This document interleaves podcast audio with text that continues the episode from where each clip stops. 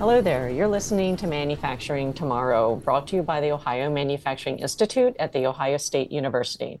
I'm Katherine Kelly, your host. Today, we are speaking with Chuck Ridgeway, Automation Technology Manager for Horner Automation Group, a part of Horner APG, an Indianapolis based global leader in commercial automation and LED lighting, has been in operation for more than 35 years. Horner Automation specializes in the global automation market, serving original equipment manufacturers, integrators, and end users from a variety of industries. The company offers a wide range of all in one integrated control products. For more than 30 years, Chuck has served in a variety of roles. Uh, he's also um, worked in the automotive industry as a field applications engineer. Um, he earned his bachelor's degree in electrical engineering at Kettering University. Chuck, welcome to the show. Thanks for having me. I'm I'm uh, really pleased to be here. Can you provide us with an overview of Horner Automation Group's history and its role in the global automation market?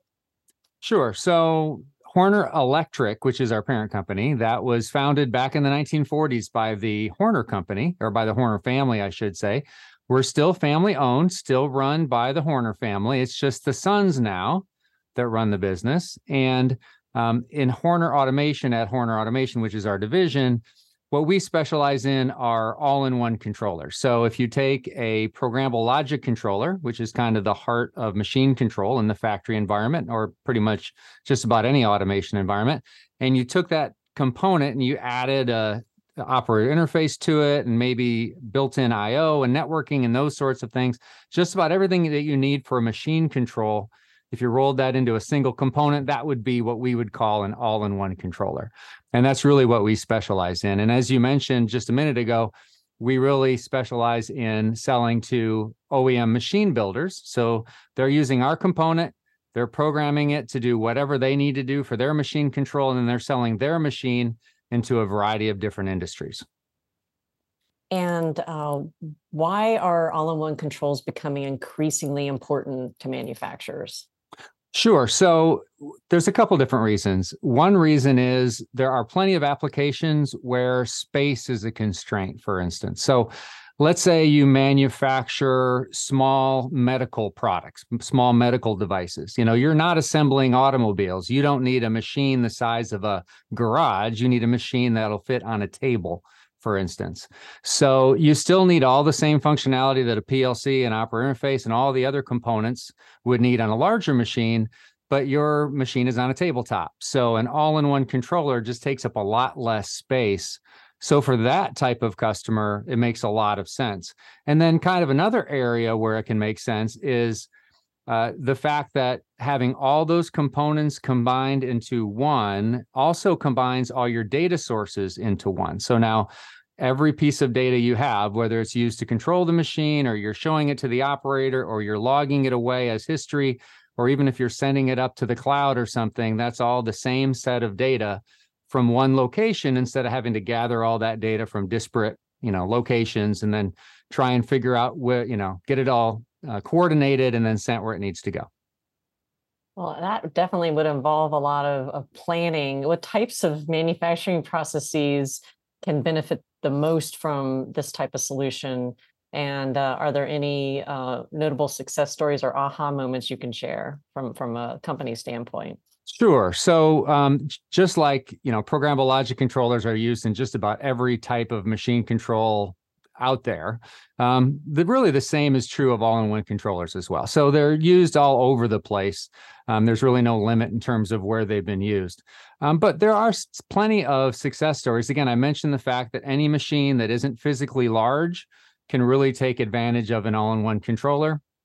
Um, where we got our start is an example, not necessarily that there was a need for a super small physical size device, but um, back in the 90s, actually, our first real PLC type product was a project we did for the US Post Office where they needed a small PLC that, that was networkable with, you know, potentially hundreds of them connected to a single, you know, conveyor system.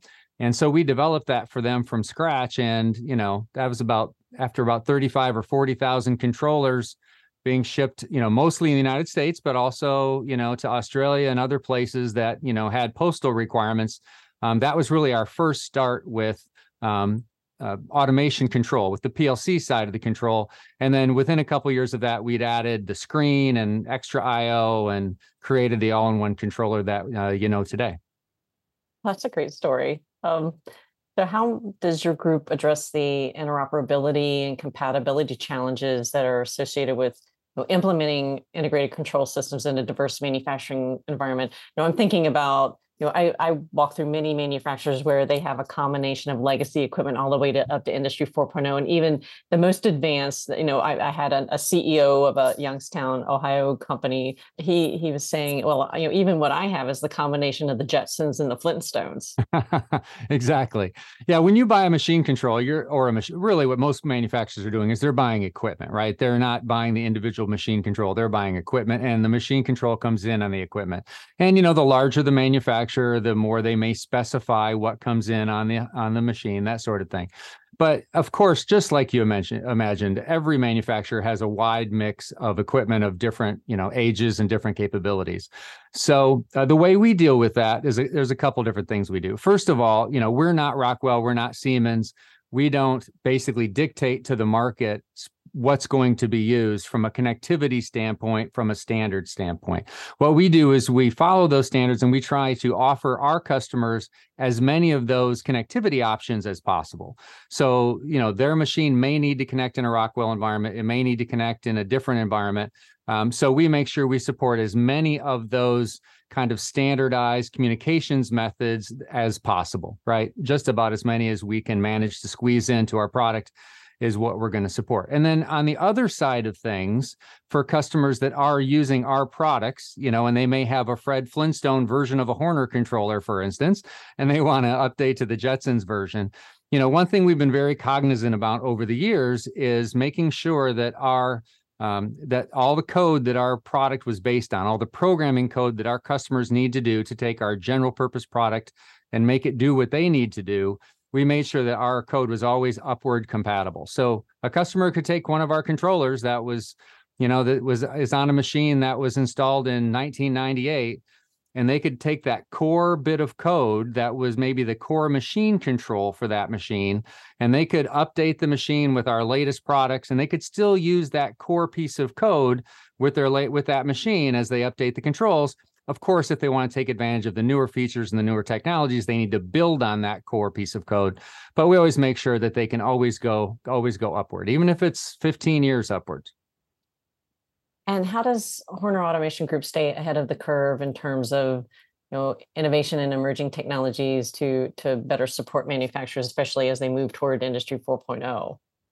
Right. So that's one thing that we really pay a lot of attention to. So here's how we do that at Horner at least. So we actually have an R&D group and their whole purpose is to look forward 1 year, 3 year, 5 year, 10 years. So what technology is coming, what's likely to be adopted in the industrial space and how can we ensure that we are designing our hardware products as well as you know the software and operating systems that are used inside of our products. How can we be sure that we're using the right tools or the right pieces in our products so that as those technologies finally become ready to deploy 3 years 5 years 7 years from now that we're ready for it? So that's really the biggest thing is we have an R&D R&D group that's making sure that the hardware platforms that we design around as well as our um, you know, our software toolkits are all ready for that new technology while ensuring that the core uh, that our customers have designed around, which is what I talked about a minute ago, to make sure that's still supported as well. Now, what type of strategies or tools can manufacturers use to future-proof their automation systems? And what are what are some of those that, that you've incorporated? Sure. So again, the key I think for future, if you're looking at it from a manufacturer like a, a company like ourselves to make sure that we're providing you know gear to our customers the oem machine builders and then of course they're providing it to their customers. Uh, again it, the key is making sure that you're designing around platforms uh, that support the emerging technologies as they occur right? You don't want to be using some sort of microprocessor or some sorting operating system that's at a complete dead end where there is no new development going on for it. If you want to incorporate new technology, you have to design it yourself from scratch to support that kind of you know dead end path that you're on so really making sure that you're you're always looking forward and you're designing around as many industry standard, um, you know, toolkits, if you will, as possible. How do you talk somebody down when they realize they've hit a dead end? yeah, well, again, what we what you'd really try and do is you, you, you first of all you got to be empathetic right? We've all been to the point where maybe we design you know we designed something we went down a path and we realized that okay we've gone as far as that can take us and we now have to go a different direction. And that's not fun for anybody because somebody made that decision to follow that path right? To to design around that product or that technology and then suddenly they realized that that was not you know they designed around betamax and the world went a totally different direction right yes. so the, fir- the first part is to be empathetic um, and then really it's just to try and give them their options okay if here's your paths forward and here are different options to get you from where you are today to where you think you need to be tomorrow and here's the different steps you can take to get there and to try and provide them a path that doesn't necessarily mean they have to jump with both feet all at once and spend hundreds and millions of dollars to get there give them the steps that can get them from point a to point b even if even if uh, you know they go a little bit at a time. Well as, you know in this community uh, with manufacturing engineers there's a lot of diy pride in the community. So uh, you know, Absolutely. I, I, the, the, other thing is uh, with with all of this data and you know now the the movement toward cloud services you know uh, you know cybersecurity is a significant concern. And how can manufacturers ensure the security and the resilience of their data through integrated control products and services? Sure. So that's definitely a big issue these days. There's no question because um, as data becomes more critical, right? That's people are looking to not just use their equipment to control their machines and make products. They're they want their they're hungry for that data that's inside there, and so they need to make sure that they have a secure way of getting at that data and you know utilizing it. Now, that being said, keep in mind, we've just talked about the fact that most machine controls are a mixture of Fred Flintstone and the Jetsons, right? So you're not going to go in every two or three years and update all the PLCs and machine controls in your plant just so it's up to the latest security standards. What you will probably, a more practical approach really is going to be realizing that all that equipment, all the Fred Flintstone stuff and all the, the Jetson stuff, it all really exists in the same environment, right? It's inside your plant or your facility or or whatever that happens to be whatever that automation looks like.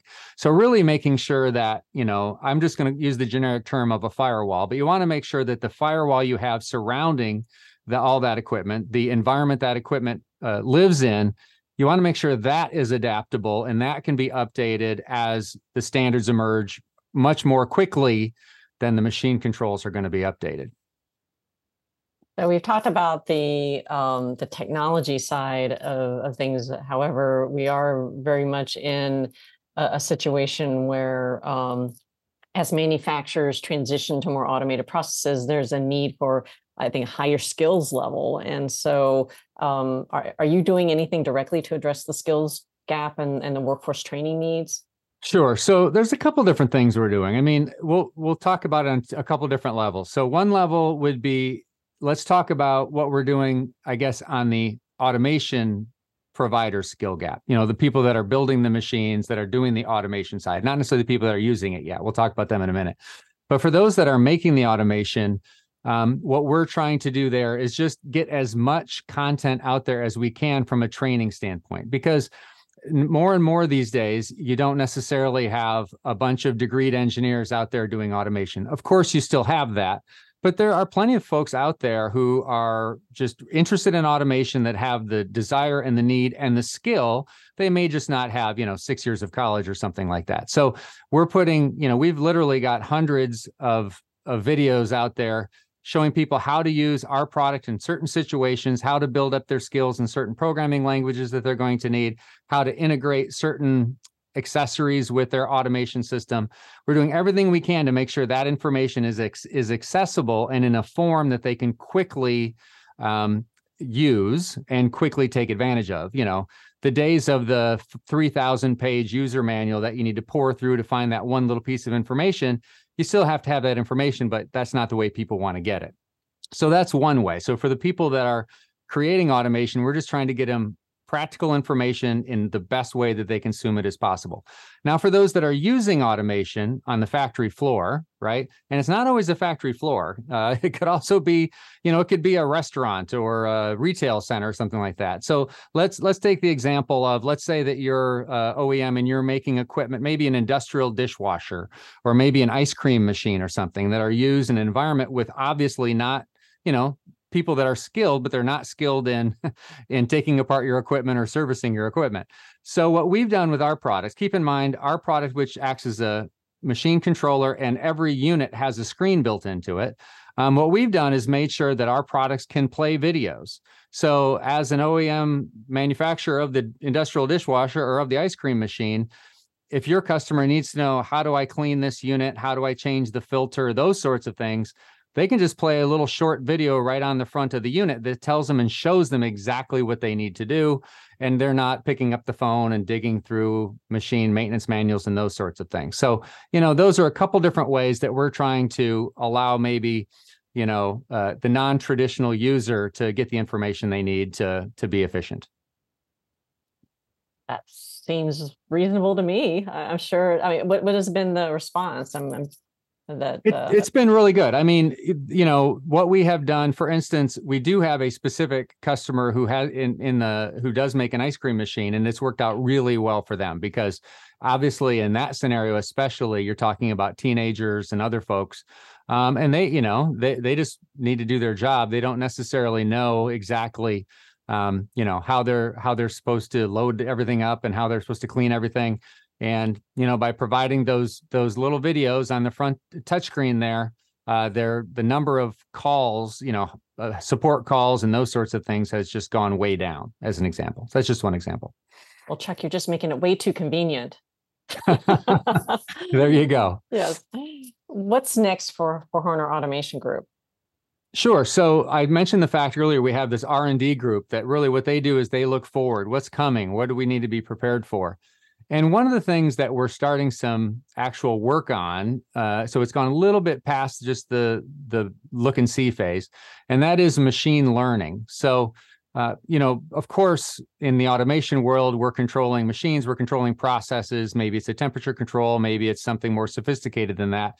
So, having the ability to do some machine learning to really dial that process down to the nth degree could be a technology that would have some great utility in the automation area. So, of course, there's a lot of questions yet. Are we going to be doing the machine learning on the machine level? Are we going to be just gathering data on the machine level and trying to build the, the models in the cloud? What's it going to be? We don't know all that yet.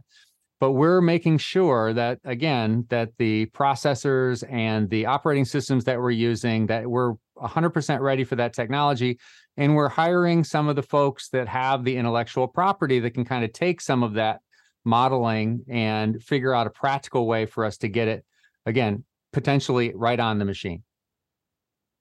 All right well chuck i have to say i really enjoyed uh, our time together. Thank you so much for coming on the show. And thanks for having me. It was a fun time. Always enjoy the conversation